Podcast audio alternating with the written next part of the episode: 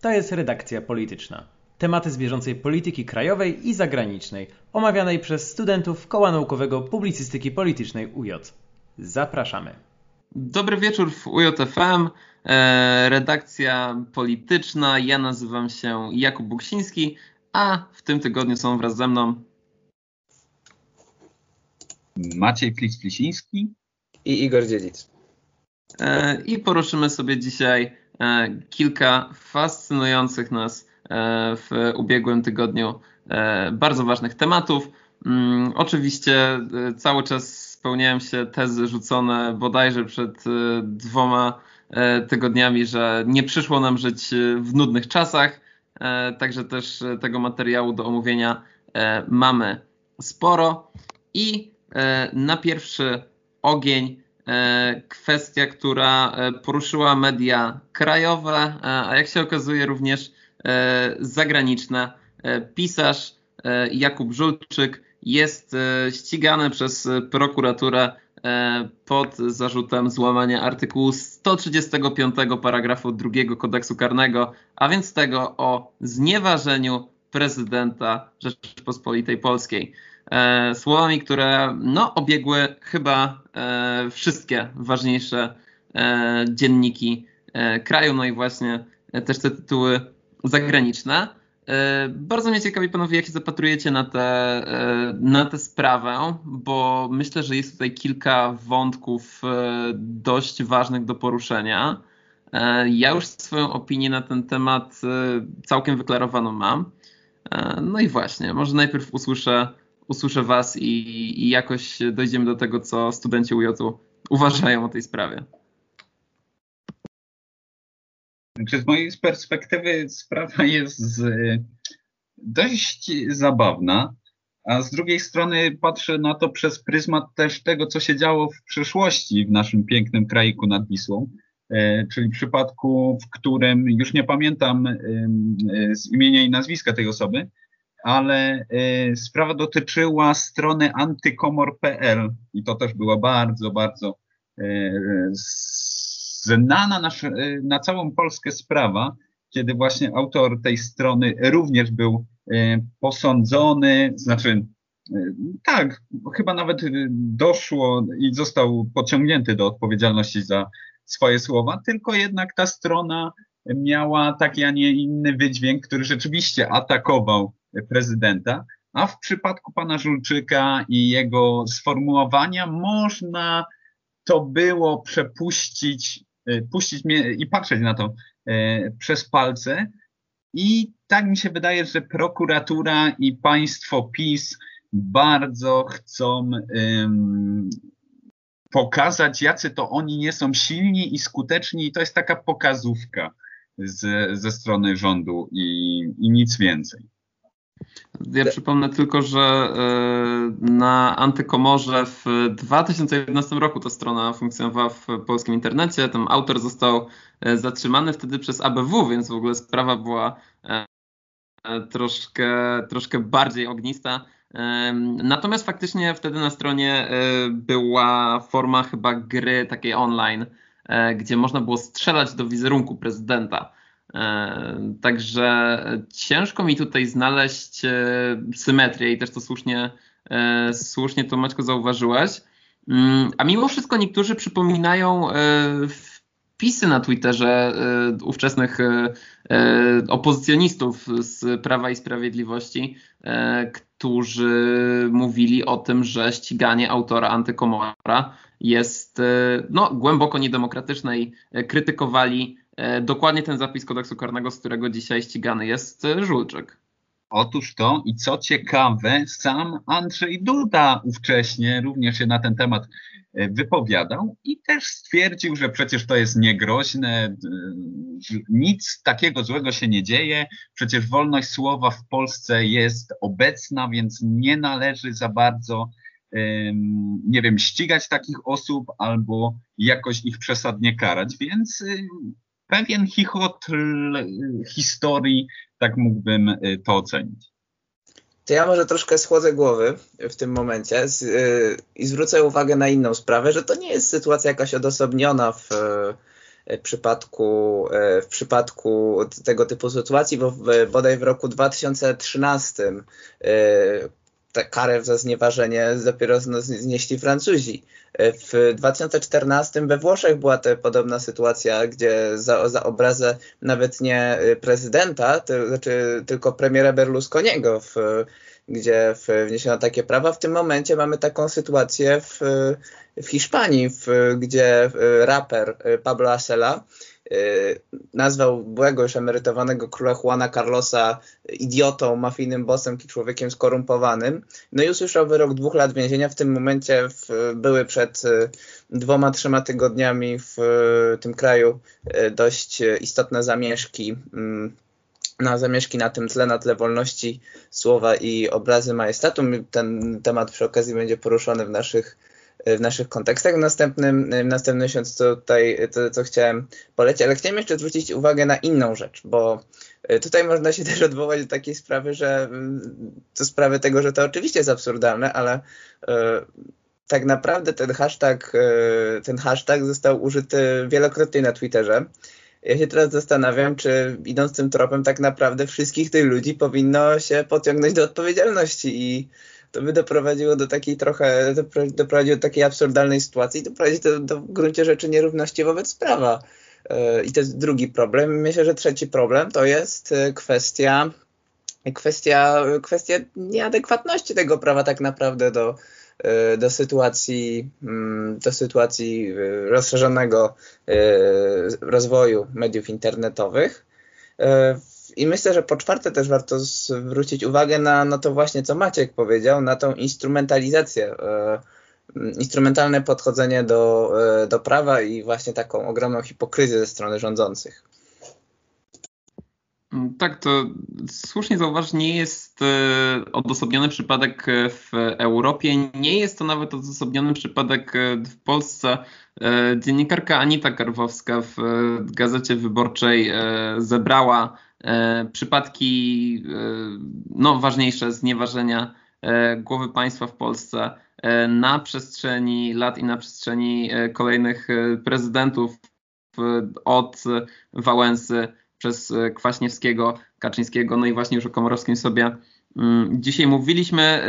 Ta Hiszpania mnie troszkę zaciekawiła pod tym względem, zauważ, że y, odbiło się to na Półwyspie Iberyjskim bardzo szerokim echem, y, zamieszkami na bardzo głębokim tle politycznym i wywołało pewną no, dyskusję społeczną, także o no, dość specyficzną, bo też o roli monarchii w społeczeństwie hiszpańskim. Na to oczywiście nie za bardzo jest miejsce w naszym polskim przypadku, mm, ale to, o czym zacząłem od razu myśleć, kiedy, kiedy przypomniałeś nam tę sprawę e, katolickiego bodajże rapera, to e, fakt, że chyba dzisiaj na to komentariat, cała polska publiczność obserwująca tok rozwoju tej sprawy, patrzy z pewnym cynizmem, ironią yy, i pobłażaniem przede wszystkim.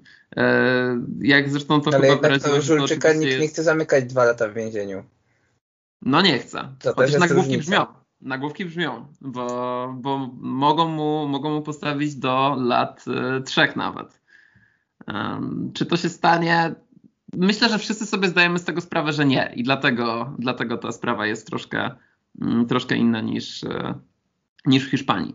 No mnie przede wszystkim przeraża faktycznie to, że mm, jednak znowu o Polsce świat musiał e, usłyszeć w kontekście takim, w jakim chyba nikt z nas sobie tego e, nie życzy. I myślę, że to jest taka kwestia z pogranicza filozofii prawa. To znaczy, e, czy w momencie, kiedy cała ta sprawa wybuchnęła i kiedy prokuratura zaalarmowała kraj wszystkich obywateli o tym, że prezydent jest e, w tej sekundzie znieważany, e, to czy nie stało się trochę tak, że ten przepis, który miał chronić głowę państwa przed, e, przed znieważeniem, mm, troszkę uderzył w nas wszystkich, bo w zasadzie nikt nie usłyszałby o tych stwierdzeniach kierowanych do prezydenta Dudy. Nikt na całym świecie e, nie wiedziałby, co Jakub Żulczyk e, napisał któregoś wieczoru na swoim Facebooku. no gdyby nie to, że ten przepis został w tym przypadku uruchomiony. Efekt Streisand trochę przychodzi mi tutaj na myśl, E, no ale znowu, czy, czy, czy, to jest, e, czy, czy, czy to jest miejsce teraz na e, dyskusję o tym, czy on jest w ogóle skuteczny, czy to jest może miejsce na dyskusję o tym, czy on jest właściwy moralnie, etycznie w naszym społeczeństwie, czy powinniśmy taki przepis utrzymywać? Znaczy tak jak w przypadku antykomor.pl, gdzie rzeczywiście tam można było wskazać przesłanki do tego, że ta osoba podlega temu przepisowi z kodeksu karnego.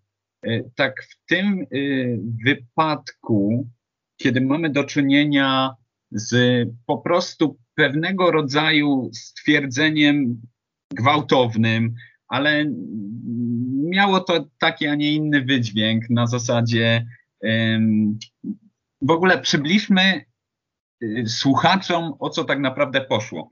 E, pan Żulczyk skomentował sposób, w jaki e, Andrzej Duda pogratulował e, prezydentowi Stanów Zjednoczonych, Joe Bidenowi, wygrania wyborów. I zrobił to po czasie w taki, tak jakby bardzo niezręczny sposób. Na zasadzie wszyscy wiedzieli, że prezydentem został Joe Biden, ale jednak PiS i nasz e, kochany prezydent trzymali się kurczowo tej, mm, tej wersji, że jednak Donald Trump jest prawdziwym zwycięzcą i do ostatniej chwili zwlekali e, z, z, właśnie z gratulacjami dla nowego prezydenta. I z, pan Żulczyk to skomentował właśnie w taki, a nie inny sposób, że jest to pewnego rodzaju kompromitacja i jak ja teraz mówię delikatnie, że to była kompromitacja, no to pan Żulczyk użył stwierdzenia Andrzej Duda jest i tutaj konkretne, e, konkretne określenie. Nie będę go używać, bo też nie chcę zostać pociągniętym do odpowiedzialności, a też trzy, e, trzy, maksymalnie trzy lata nie chciałbym spędzić za kratkami w jakiejś ciasnej celi. E, także moim zdaniem, tak jak już to powiedziałem, to jest pewnego rodzaju przejaskrawienie i takie na siłę szukanie właśnie sensacji i pokazywania, jacy to my nie jesteśmy wielcy i jak to e, musicie nas szanować.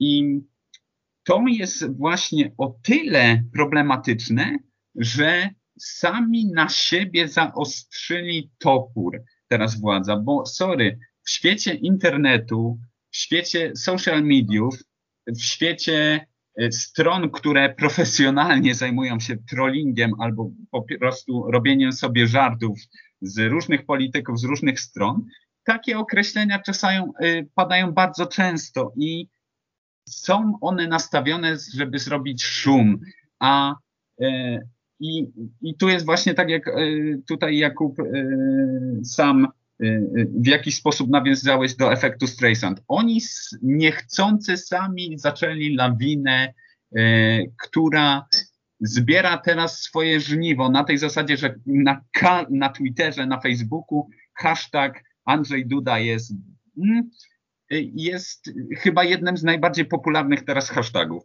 Więc taka walka i przyczepianie się do każdego daje odwrotny efekt, ale to już jest pewna przywara naszego rządu, i pewna cecha charakterystyczna. Ja może sobie zwrócę... poz... Wszedłem ci słowo, Igor, ale w gwoli ścisłości pozwolę sobie dodać, że e, wspomniane, a cenzurowane wcześniej słowo to debil. E, nie wypowiadam go teraz w pełnym zdaniu, ani... To po hiszpańsku e... znaczy słaby, więc można to różnie interpretować. Tak, to w ogóle bardzo ciekawy przypadek, jak, jak te zagraniczne outlety medialne musiały je tłumaczyć. Podobno większość postawiło na moron, tak słyszałem. E, no tak, my e, ustawy o Krajowej Radzie Radiofonii i Telewizji e, nie łamiemy, chyba wypowiadając je na antenie. Całe szczęście. Akurat łapiemy się w ramach prawa cytatu, więc możemy chyba nawet bez jakiejś odpowiedzialności je cytować w pełnej formie, tak? Więc nie wiem, nie wiem, czy mamy się nadal bać Y, prokuratury, czy, czy możemy sobie pozwolić na cytowanie, ale, ale jednak zachowajmy spokój. i ogładę.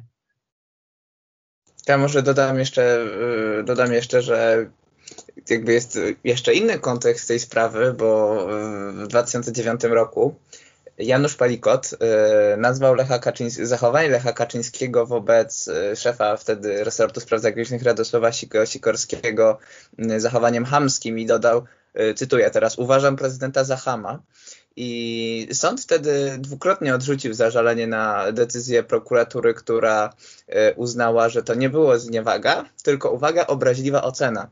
I na czym się wtedy, e, na czym się wtedy oparł sąd? Na analizie e, Jerzego Bralczyka, czyli no, chyba najbardziej znanego językoznawcy w, w, naszym, w naszym pięknym kraju.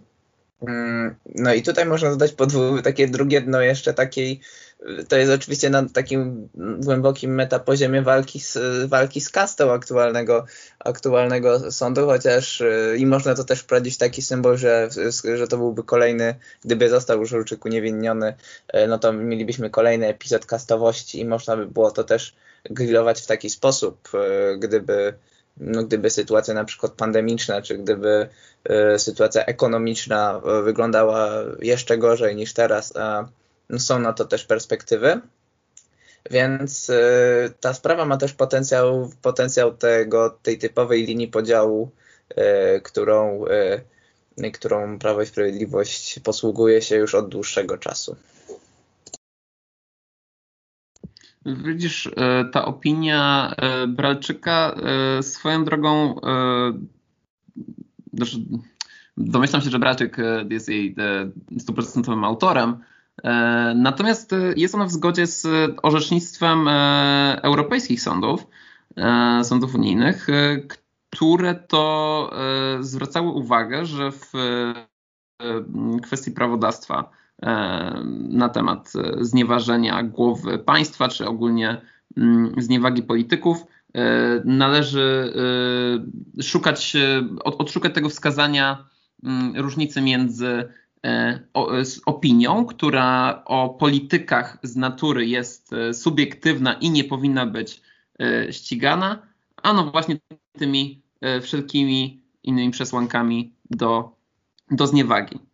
No i faktycznie można się zastanowić nad tym, czy, czy Ham był gorszy od debila, czy debil jest gorszy od Hama. Na to wychodzi chyba, że, że, że słowo nada na razie plasuje się wyżej w rankingu obraźliwego języka.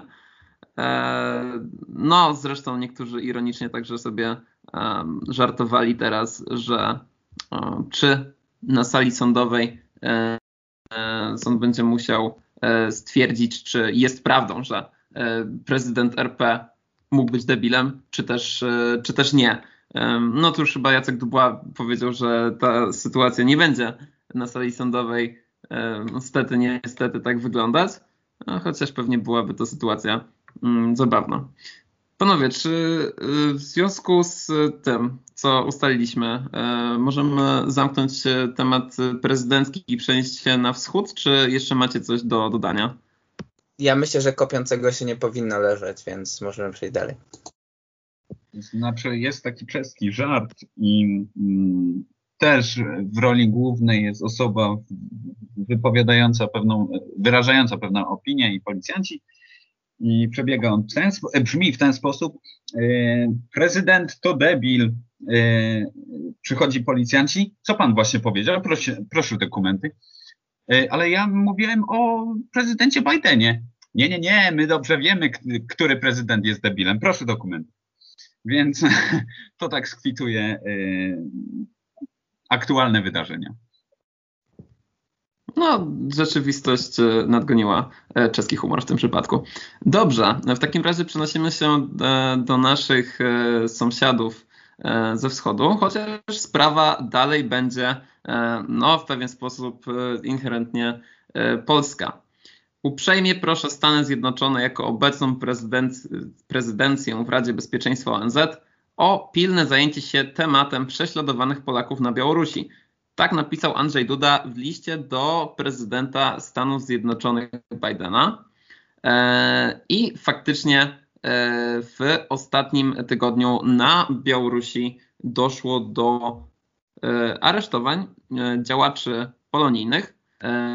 między innymi dziennikarza i korespondenta Andrzeja Poczobuta, kilku dyrektorek szkół polskich, no i Związek Polaków na Białorusi zwraca uwagę na to, że w tych polskich szkołach czy w siedzibach organizacji dochodzi do przeszukań, rewizji i atmosfera jest bardzo zaogniona.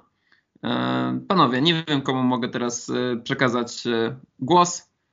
Kto z Was czuje się większym ekspertem od Białorusi, żeby pójść na pierwszy ogień? Ja mogę spróbować zastanowić się w ogóle, dlaczego do tego doszło. Dlaczego doszło do tego, yy, może najpierw, dlaczego do tego doszło akurat yy, teraz. No, przede wszystkim dlatego, że w najbliższych dniach będziemy mieli rocznicę rocznicę święta, święta Narodowego Białorusinów i to jest też doskonały, doskonały moment do tego, żeby E, no żeby właśnie zaatakować wspólnego wroga i w jakiś sposób e, pójść za tą starą, pradawną zasadą, że wspólny wróg jednoczy najlepiej. Ale to się nakłada trochę więcej rzeczy, no bo już od dłuższego czasu sytuacja, sytuacja dyplomatyczna między Polską a Białorusią jest, e, jest wyjątkowo skomplikowana. Tutaj został w poprzednim roku dość, e, dość mocno ograniczony polski personel w, e, dyplomatyczny na ziemiach białoruskich, więc e, może to być z jednej strony próba, mm, próba wymuszenia na Polsce zmiany kursu w tych relacjach bilateralnych. Z drugiej strony może to być zwyczajna, zwyczajna prowokacja, która ma po prostu pokazać, pokazać to, że po prostu mogą no kwestią może być też zemsta za to, że w, za, za, za postawę Polski wobec, wobec Białorusi e, po e, nieuznanych e, przez szerokie gry międzynarodowe nieuznanie wyników wyborów prezydenckich naszego wschodniego sąsiada. E, w każdym razie w, w każdym razie postępujemy, nasza dyplomacja postępuje w tej sytuacji tragicznie, ale myślę, że e, o tym, dlaczego to jeszcze chyba później. Igor, bez wątpienia, e, no każda taka sytuacja represjonowania działaczy innej narodowości w państwie autorytarnym, no jest sytuacją zgoła typową, można powiedzieć. I myślę, że nikogo chyba nie zaskakuje sam fakt, że w państwie Łukaszenki e, coś takiego miało miejsce. Um, no nie da się zignorować faktycznie tego kontekstu, że e, kandydatka e, na fotel prezydencki Cichanowska była przyjmowana w Warszawie z najwyższymi honorami. I tutaj państwo polskie jasno określiło swój stosunek do tej sytuacji politycznej, jaka miała miejsce teraz na Białorusi mm, i do nieuznania wyników tych sfałszowanych najpewniej wyborów i wszystkich protestów, które E, miały miejsce. E, wydaje mi się, że ten, e, to święto narodowe, o którym mówiłeś, miało już miejsce teraz w zeszłym tygodniu chyba. No to ten widać, że Dzień Wolności. Pompatyczne, tak, oczywiście. No ja chciałem jeszcze dodać jedną rzecz, która mogła, mogła mocno wpłynąć w ogóle na taką decyzję, dlaczego teraz, nawet, nawet dwie rzeczy w zasadzie. No po pierwsze Związek Polaków na Białorusi to jest to jest dość silna i prężna organizacja jak na standardy białoruskie i to się po prostu wpisuje w, wpisuje w, w program, w doktrynę pacyfikowania tego typu organizacji ogólnie niezależnie od narodowości, a z drugiej strony jeszcze ważną kwestią jest to, co w, Polskiej, w Polsce kompletnie umknęło, a miało też miejsce, to znaczy przed dwoma tygodniami mm, białoruski vloger nadający z Warszawy przez y, przez Nextę udostępnił film, e, który pokazuje prywatny majątek Łukaszenki. Coś na zasadzie jak e, w grudniu pokazywał Nawalny na temat bogactw Putina, więc w jakiś sposób to też mógł być zapalnik w, mm, w tej czynności. No widzisz, mi też to umknęło. Nie miałem, nie miałem o tym pojęcia, więc chyba to faktycznie niespecjalnie, e, niespecjalnie się odbiło szerszym echem. Ale kto miał wiedzieć, ten, ma, ten wie. Więc, e, więc myślę, że do Łukaszenki to z pewnością doszło i w, na Białorusi na Białorusi miał być. Chciałem zwrócić jeszcze uwagę na jeden paradoks, bo e, na Białorusi e, szefem KGB jest Polak Iwan Stanisławowicz Teriel, który to jest jedyny tak naprawdę Polak w, w tych władzach białoruskich, więc tutaj też można dorzucić taki, taki paradoks, który może dać nam do myślenia, że nie chodzi o to, że to jest, że to nie chodzi o kryterium narodowościowe, tylko o mm, organizacje międzynarodowe, co mógłby potwierdzić fakt, że tak naprawdę ogólnie ludność polska nie jest bardziej represjonowana niż Białorusini. E, więc, e, znaczy mówimy tutaj faktycznie o dość, dość dużej represji wobec społeczeństwa, natomiast nie ma tutaj e, takiego zjawiska różnicowania go pomiędzy, pomiędzy różnymi właśnie grupami etniczno-narodowymi.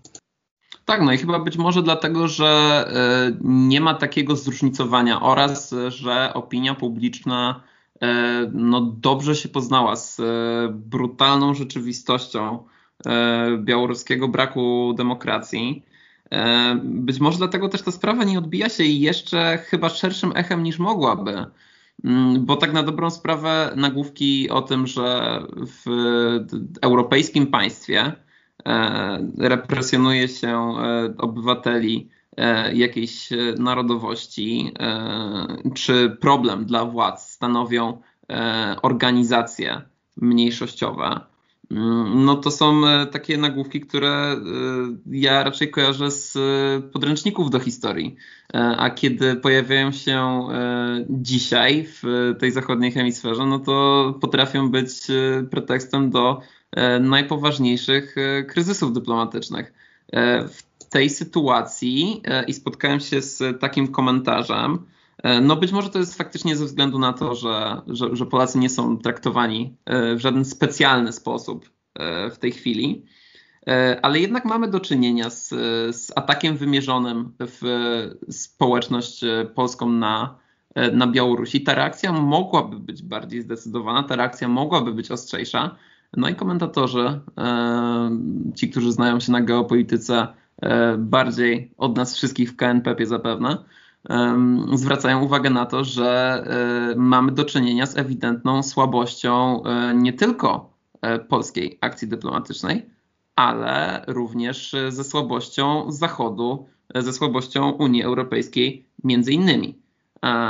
Czy będziemy się mogli spodziewać na przykład po tym wydarzeniu mm, sankcji nałożonych na Białoruś? No przypomnijmy tylko, że po tych e, wyborach e, feralnych i wszystkim, co, e, co, co miało miejsce po ogłoszeniu wyników, na te sankcje przyszło nam czekać kilka miesięcy.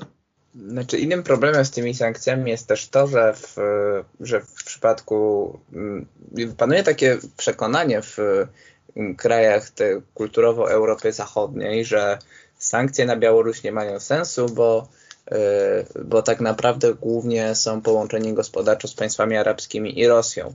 Po części jest to prawda, jednak jedna trzecia eksportu zagranicznego e, tego kraju, w ogóle handlu zagranicznego, to jest właśnie Unia Europejska. Jedna trzecia, e, więc to jest, to jest naprawdę duży wynik i kwestia jest raczej to, w jaki sposób się te sankcje nałoży, a nie w, to, to jest w jakie, w jakie y, gałęzie gospodarki, w jakie, w jakie ogólnie rejony życia mm, białoruskiego, tak, żeby były dotkliwe. Z drugiej strony panuje taka obawa, że panuje takie przekonanie w tym momencie, żeby, y, żeby, ukara, żeby próbować ukarać y, obywatel, tą część wierchuszki, a nie obywateli właśnie. Z tym, że no, Łukaszenka na przykład no, nie ma potrzeby wyjazdów do, do Polski e, czy, czy do innych krajów i tak naprawdę ten zakaz na niego nałożony e, no, nie miałby żadnego, tak naprawdę nie miałby żadnej siły, siły przebicia, więc e, no, byłoby to trochę takie trafienie kulą w płot. No, ja myślę, że tutaj jest przede wszystkim konieczna taka działalność czysto, dyploma, czysto dyplomatyczna w takim sensie, że największym problemem tak naprawdę moim zdaniem ogólnie polityki wobec Białorusi jest to, że my nie rozumiemy, na czym opiera się ta legitymizacja w, władzy na Białorusi czy w innych krajach autorytarnych, bo u nas bądź co bądź opiera się ona na legitymizacji w wyborach. Natomiast w przypadku Białorusi ona nie opiera się na legitymizacji w wyborach, tylko na, na takim blichtrze, na, na takim właśnie eksponowaniu, y, eksponowaniu różnych celebracji, na y, eksponowaniu prestiżu. E, I to jest w zasadzie to źródło legitymizacji władzy na Białorusi. I my działając w taki, działając w taki sposób, w jaki działamy, mm, staramy się odebrać tę legitymizację, a dyktator w państwie autorytarnym takim jak Łukaszenka e, właśnie tego będzie bronić do końca swojego prestiżu, bo, bo tak naprawdę na tym sklejona jest ta, e, ta jego władza. Więc, więc tak naprawdę powinny być to powinny to być działania prowadzone na zupełnie innych płaszczyznach, trochę jak to postąpił w poprzednim roku Watykan wobec Białorusi. Też zadam takie mm, wyjściowe i ogólnikowe pytanie, e, skoro już w ogóle traktujemy o Białorusi w sposób tak ogólny. Czy po tym już blisko roku od wydarzeń tamtych wyborów i po wyborach, czy widząc to, co się teraz dzieje, z mniejszością polską na Białorusi i w ogóle takie wydarzenia z ostatnich tylko kilku tygodni i e, miesięcy. Czy czujecie panowie, że um, jest ta szansa na zmianę na Białorusi? E, zmianę jakkolwiek rozumianą w domyśle e, zmianę władzy. Bo pamiętam, że nastrój pierwszych dni protestów był właśnie taki, że jest rysa na systemie, potężna, coś na Białorusi pękło i ten kolos odsłonił swoje gliniane nogi, które się zaczęły pod nim uginać. A jednak od tego czasu minęło już troszkę, od tamtych wydarzeń minęło już troszkę czasu i E, chyba znowu popadamy w taki marazm. Ja tak mogę powiedzieć, przynajmniej obserwując te e, sytuacje z boku. I nie chodzi o to, że, żeby się spodziewać e, udanej rewolucji za pierwszym razem. Ja sobie zawsze, zawsze, zawsze sobie z tyłu głowy przypominam, że walka o emancypację osób czarnoskórych w Stanach Zjednoczonych trwała długimi, długimi latami. Cała działalność Martina Luther Kinga to są E, to, to, to jest naprawdę długi okres czasu. E, a jednak mam wrażenie, że wracamy e, do tej betonowej rzeczywistości, którą coraz mniej zdajemy się kontestować, chociaż tak chętnie ją kontestowaliśmy jeszcze niedawno na Białorusi i nie wiem, co o tym sądzicie. Na szybką zmianę, tak mi się wydaje, że nie mamy co liczyć, bo ta rysa na systemie bardzo głęboka i po czym wzniósł się kurz w powietrze, to był najlepszy moment na reakcję. I on został już zaprzepaszczony. I ten kurz, który już opadł, w, wszedł w tą rysę i ją w pewien sposób zasklepił. I teraz y, trzeba będzie długo, długo czekać, zanim cokolwiek większego na Białorusi się zmieni, bo ten moment impulsu w którym można było coś bardzo radykalnie zmienić i rzeczywiście odmienić los Białorusinów i w ogóle sytuację polityczną w tym kraju, y, no został zaprzepaszczony. Nic, nic teraz, moim zdaniem, przez najbliższe miesiące się nie wydarzy, bo sankcje sankcjami, ale też patrząc na to, co się działo już wcześniej, czy to patrząc na Krym, czy inne zakątki świata, Europa jest, lubi się wstrzymywać, lubi, y, lubi be, stawiać bezpiecznie kroki, jeżeli chodzi o dyplomację. Zawsze one są wymierzone i y, Unia Europejska y, działa tak, jakby chodziła po tafli lodu. Bardzo ostrożnie stawia kroki, żeby ten lód się pod nią nie załamał. I wszystkie te sankcje, e, czy jakieś, albo z drugiej strony, wyrazy wsparcia albo jakaś forma pomocy, zawsze to było poklapywanie po ramieniu, życzenie mm, pomyślności i wspieranie modlitwą, a jeżeli chodzi o kwestie sankcji albo jakichś gwałtownych kroków, które miałyby wymusić zmianę, również bezpiecznie na zasadzie jakichś takich sankcji, które nie do końca w otwarty sposób mogłyby wpłynąć jakoś radykalnie na sytuację w konkretnym państwie. Więc y, nie wydaje mi się, żeby cokolwiek się zmieniło w następnym, y, nie wiem, kilku miesiącach. Y, może to się, to jest perspektywa kilku lat, zanim cokolwiek się zmieni. Może jeżeli tam Łukaszenko padnie na serce albo coś się nie daj Boże mu stanie, to może wtedy będzie czas na zmianę, ale teraz to już jest, y, coś mi się wydaje, że nie ma szans za bardzo na szybką zmianę. Znaczy, no tak jak powiedział Maciek, no tak naprawdę im dłużej to, im dłużej to trwa, tym, to trwa, to, to, tym Łukaszenko jest silniejszy i tak naprawdę Łukaszenko pokazuje już od dłuższego czasu taki, tak, takie, mm, taką demonstrację siły właśnie. Przecież pamiętajmy o Y, o niedawnym zamknięciu dwóch dziennikarek y, niezależnej telewizji Bielsat, y, o czym też wspominaliśmy w naszym poprzednim numerze, numerze kontekstu. Polecamy się z tym zapoznać. Natomiast właśnie, właśnie problem polega, problem polega na tym, że myślę, że jeśli ma dojść do jakiejś zmiany za Łukaszenkę, to będzie to, to będzie to A, albo jakiś kandydat który będzie spadochroniarzem z Moskwy, że to tak ujmę, i to będzie kandydat zdecydowanie popierany przez, przez Putina, mm, bezpośrednio w zasadzie wysłany przez Putina.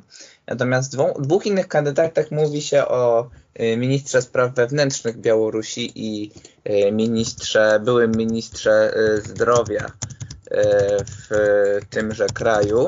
Mm, ministrem spraw wewnętrznych Białorusi Icha, Icharze Szuniewiczu i e, generalnie o, o, nich się mówi w tym momencie jako takich e, najczęstszych następców. Nawet e, ostatnia wypowiedź Łukaszenki właśnie w czasie piątkowego Dnia Wolności Białorusinów, Białorusi wskazywały na to, że być może w, oni mieliby przejąć władzę, w zamian za co Łukaszenka miałby, miałby mieć zapewnioną spokojną emeryturę. Więc no jest to, jest to tutaj, jest tutaj kilka scenariuszy, natomiast zdecydowanie najmniej prawdopodobnym jest e, fakt e, jakiegoś e, przywódcy w tym kraju zorientowanego na zachód, bo tak naprawdę nawet Tichanowska nie jest zorientowana na zachód, o czym, o czym lubimy zapominać. I lubimy też zapominać o tym, że wcale Białorusini nie są zorientowani na zachód, tylko no, tylko oni są właśnie zorientowani bardziej na, bardziej na, na wschód i mimo, mimo bliskości geograficznej y, między Mińskiem a Warszawą, to tak naprawdę wektor, y, wektor, który kierowane są oczy obywateli y, obu tych krajów, tak naprawdę są sobie przeciwstawne. No i tym nie do końca optymistycznym akcentem zamkniemy wątek białoruski, a korzystając z tego, że mamy jeszcze e, jakieś 15 e, minut e, do wykorzystania, mm, pozwolę sobie wyjść jeszcze z autorskim tematem. To o tyle autorskim, że przeze mnie, przeze mnie wybranym. Mm, w zeszłym tygodniu rozmawialiśmy o sytuacji w parlamentarnej lewicy E, no i był to tak fatalnie e, nagrany odcinek, że pomiędzy kolejnymi numerami redakcji politycznej wydarzyło się ekstremalnie wiele. E, posłanka Monika Pawłowska z klubu Lewicy, a związana z wiosną Biedronia, zresztą no, liderka, liderka wcześniej wiosna, później już Nowej Lewicy w Lubelskim, E, przechodzi do obozu Zjednoczonej Prawicy, zasilając e, szeregi e, porozumienia Jarosława Gowina, tego gowinowego porozumienia Jarosława Gowina, nie tego porozumienia, które jest zbuntowane wobec swojego, no właśnie, prezesa. Oni chyba nie do końca uważają go za za prezesa. No i z racji, że mamy dość mało czasu, to oczywiście nie chciałbym, żebyśmy mm, się bardzo rozpłynęli na temacie posłanki Pawłowskiej, bo to jest z pewnością bardzo wiele rzeczy, o których można byłoby powiedzieć. A chciałbym jeszcze pójść o krok dalej i nawiązać w ogóle do mm, tematów transferów sejmowych.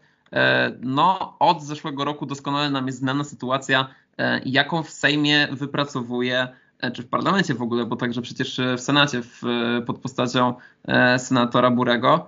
E, ta sytuacja, którą wypracowuje Szymon Hołownia z jego Polską 2050, mm, w sytuacji, kiedy nie ma wyborów, zaczyna budować swój klub i swoją no, partię, ruch polityczny, korzystając z tych posłów, z tych senatorów, którzy, którzy już w parlamencie polskim się znajdują.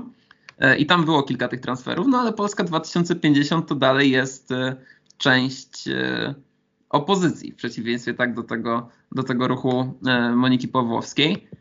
No i ostatni taki wątek z rzeczy, które jeszcze się nie wydarzyły, ale w najbliższym czasie mm, mogą, no to znowu kwestie parlamentarnej lewicy. Mianowicie tym razem z Koalicji Obywatelskiej mówi się o zbiorowym transferze i chyba w dużo lepszych mimo wszystko stosunkach to będzie, to będzie odebrane niż, e, niż, niż ten transfer do e, porozumienia. Mianowicie partia Zieloni być może wystąpi z szeregów koalicji obywatelskiej. Partia Zieloni, przypomnijmy, w sile głów trzech obecnie w ławach sejmowych. Tomasz Aniśko, posłanka Małgorzata Tracz oraz Urszula Zielińska. No i tutaj też się właśnie mówi, że e, kiedy Partia Zieloni wystąpi z Koalicji Obywatelskiej, to być może e, stanie się częścią tej szerszej wtedy koalicji lewicowej. E, panowie, no zarysowałem kilka wątków. Mamy 10 minut dla siebie. Co myślicie o Pawłowskiej? Co myślicie o transferach w ogóle w Sejmie? I jak postrzegacie naszą kulturę polityczną pod tym względem? To ja sobie, to, to ja może zacznę. Mm, najpierw chciałbym zwrócić uwagę na to, że e, z tego co słyszałem, e, ci buntownicy z partii Gowina założyli swoją własną partię o nazwie Republikanie i ona jest w tym momencie w fazie rejestracji, e, więc albo Liga Republikańska. W każdym razie w każdym razie właśnie związana z wartościami przynajmniej w nazwie republikańskimi.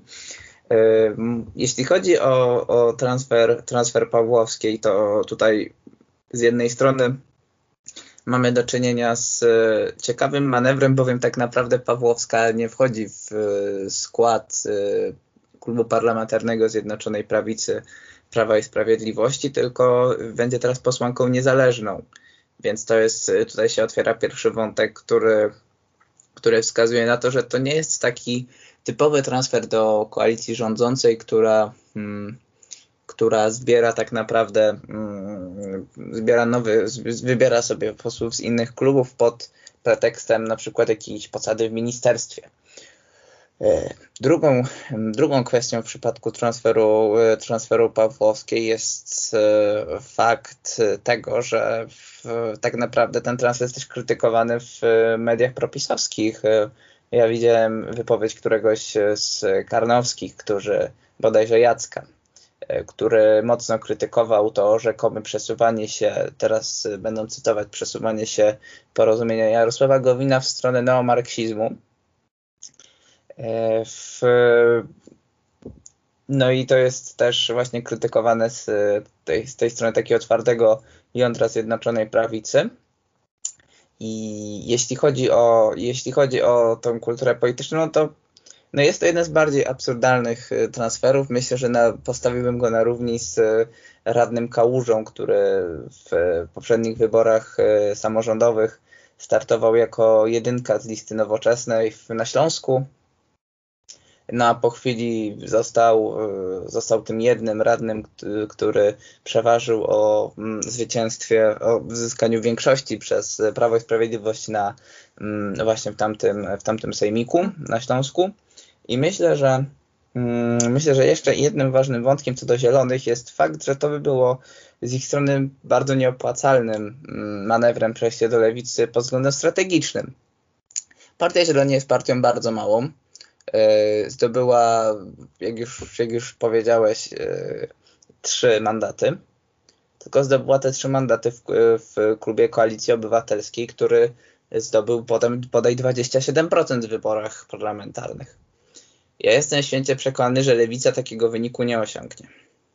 E, nie jest to swoją drogą kontrowersyjna teza. To tutaj też trzeba wpisać te różne transfery wewnątrz opozycji do kontekstu, do kontekstu startowania na przykład we wspólnych listach w, przy następnych wyborach. Natomiast no, jeśli miałyby być trzy listy na przykład albo cztery, w każdym razie gdyby lewica startowała oddzielnie od KO czy od Hołowni, no to taki transfer z punktu widzenia zielonych byłby nieopłacalny bo w przypadku mniejszego poparcia wcale by nie było powiedziane, że powiększą swój stan.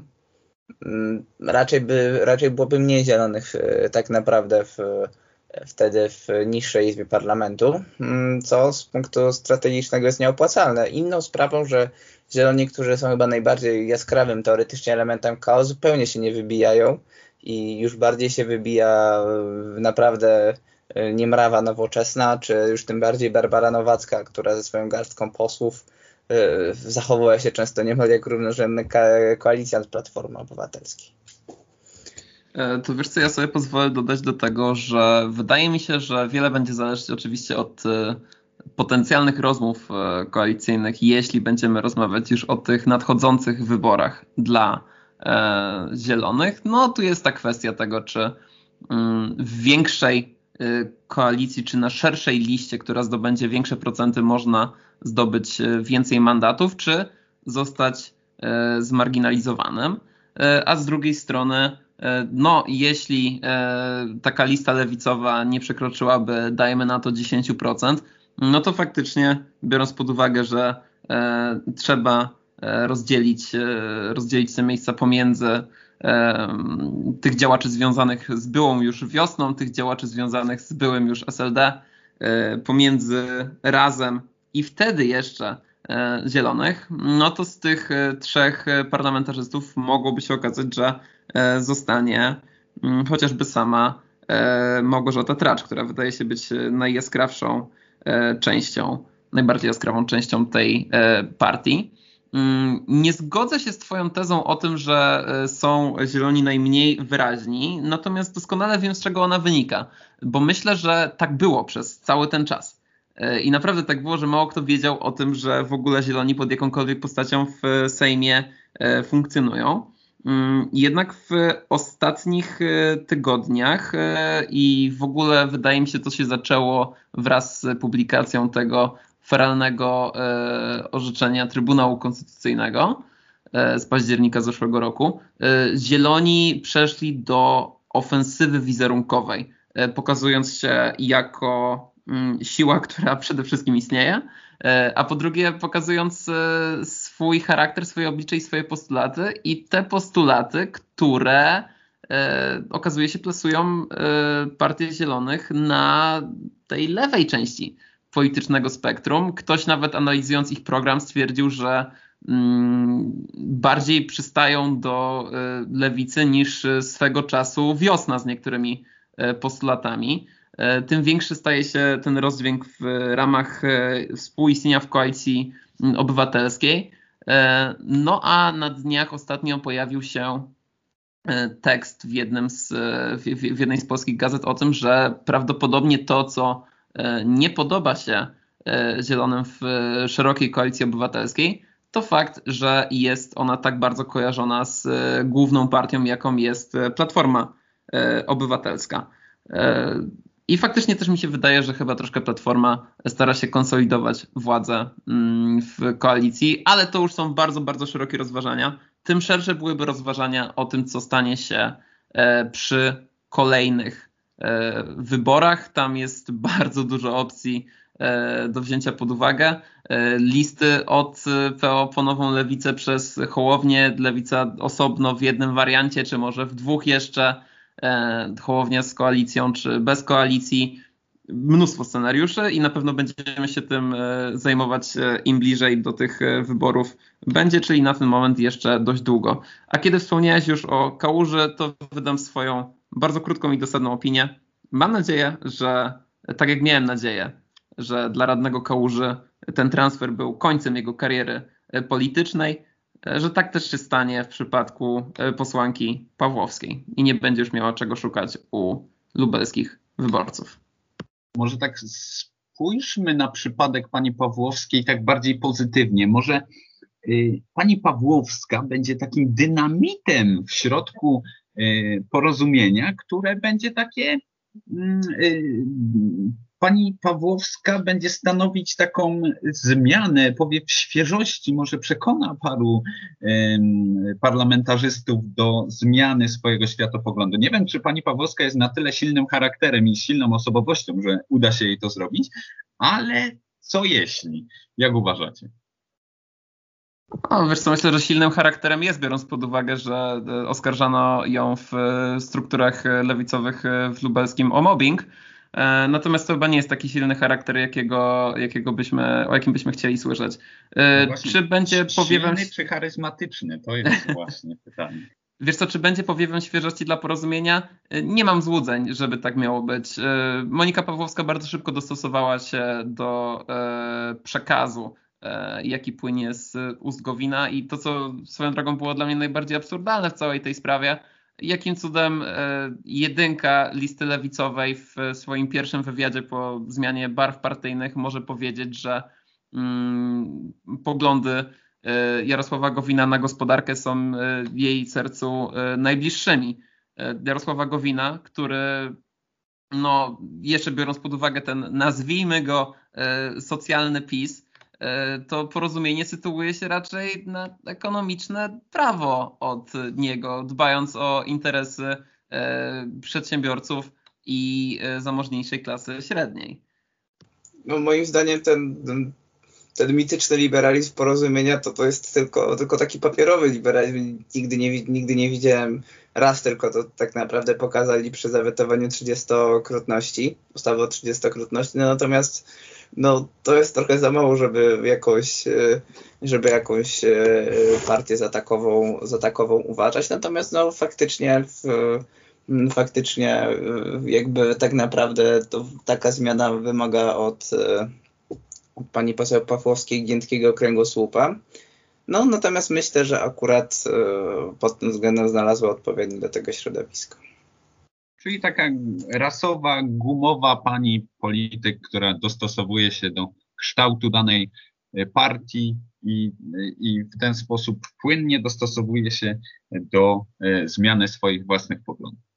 Znaczy Igor też słusznie zauważył, że porozumienie to właśnie potrafi być takie e, giętkie, zmiennokształtne wręcz.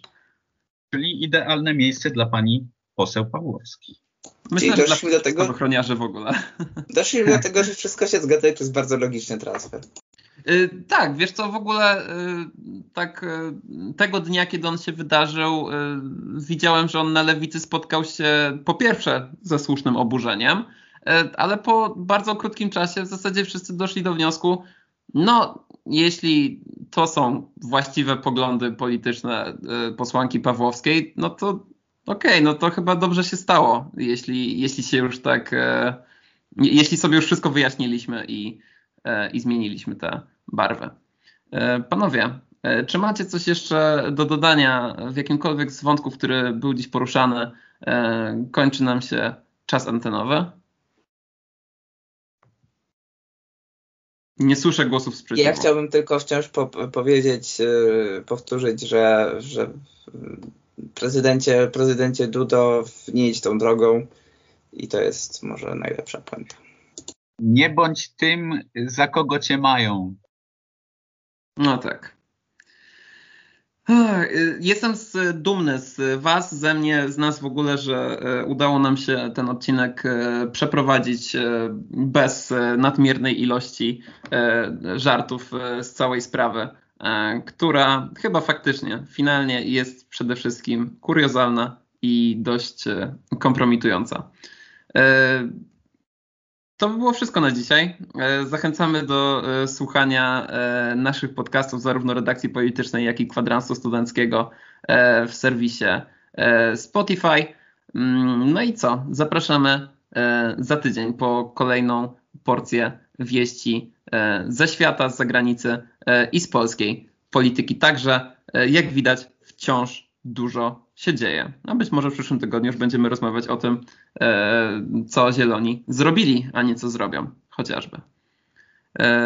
Pozdrawiam, nazywam się Jakub Buksiński, a ze mną dzisiaj byli Maciej Plis-Plisiński i Igor. Jeszcze raz polecam konteksty. Do usłyszenia.